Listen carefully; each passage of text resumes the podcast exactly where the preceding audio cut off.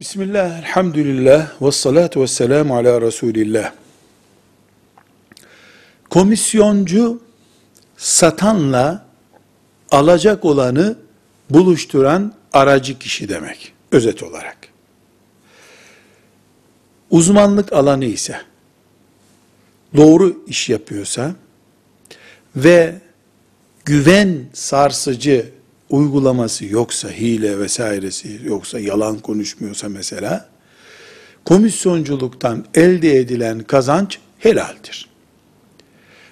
Eğer bu arada satana veya alana bir yalan konuşuyorsa, hile yapıyorsa, birkaç kişiyi kızıştırmak gibi, bir arada kaynatmak gibi bir iş yapıyorsa, e zaten bunlar normal şartlarda da Müslüman için caiz olmayan işlerdir. Velhamdülillahi Rabbil Alemin.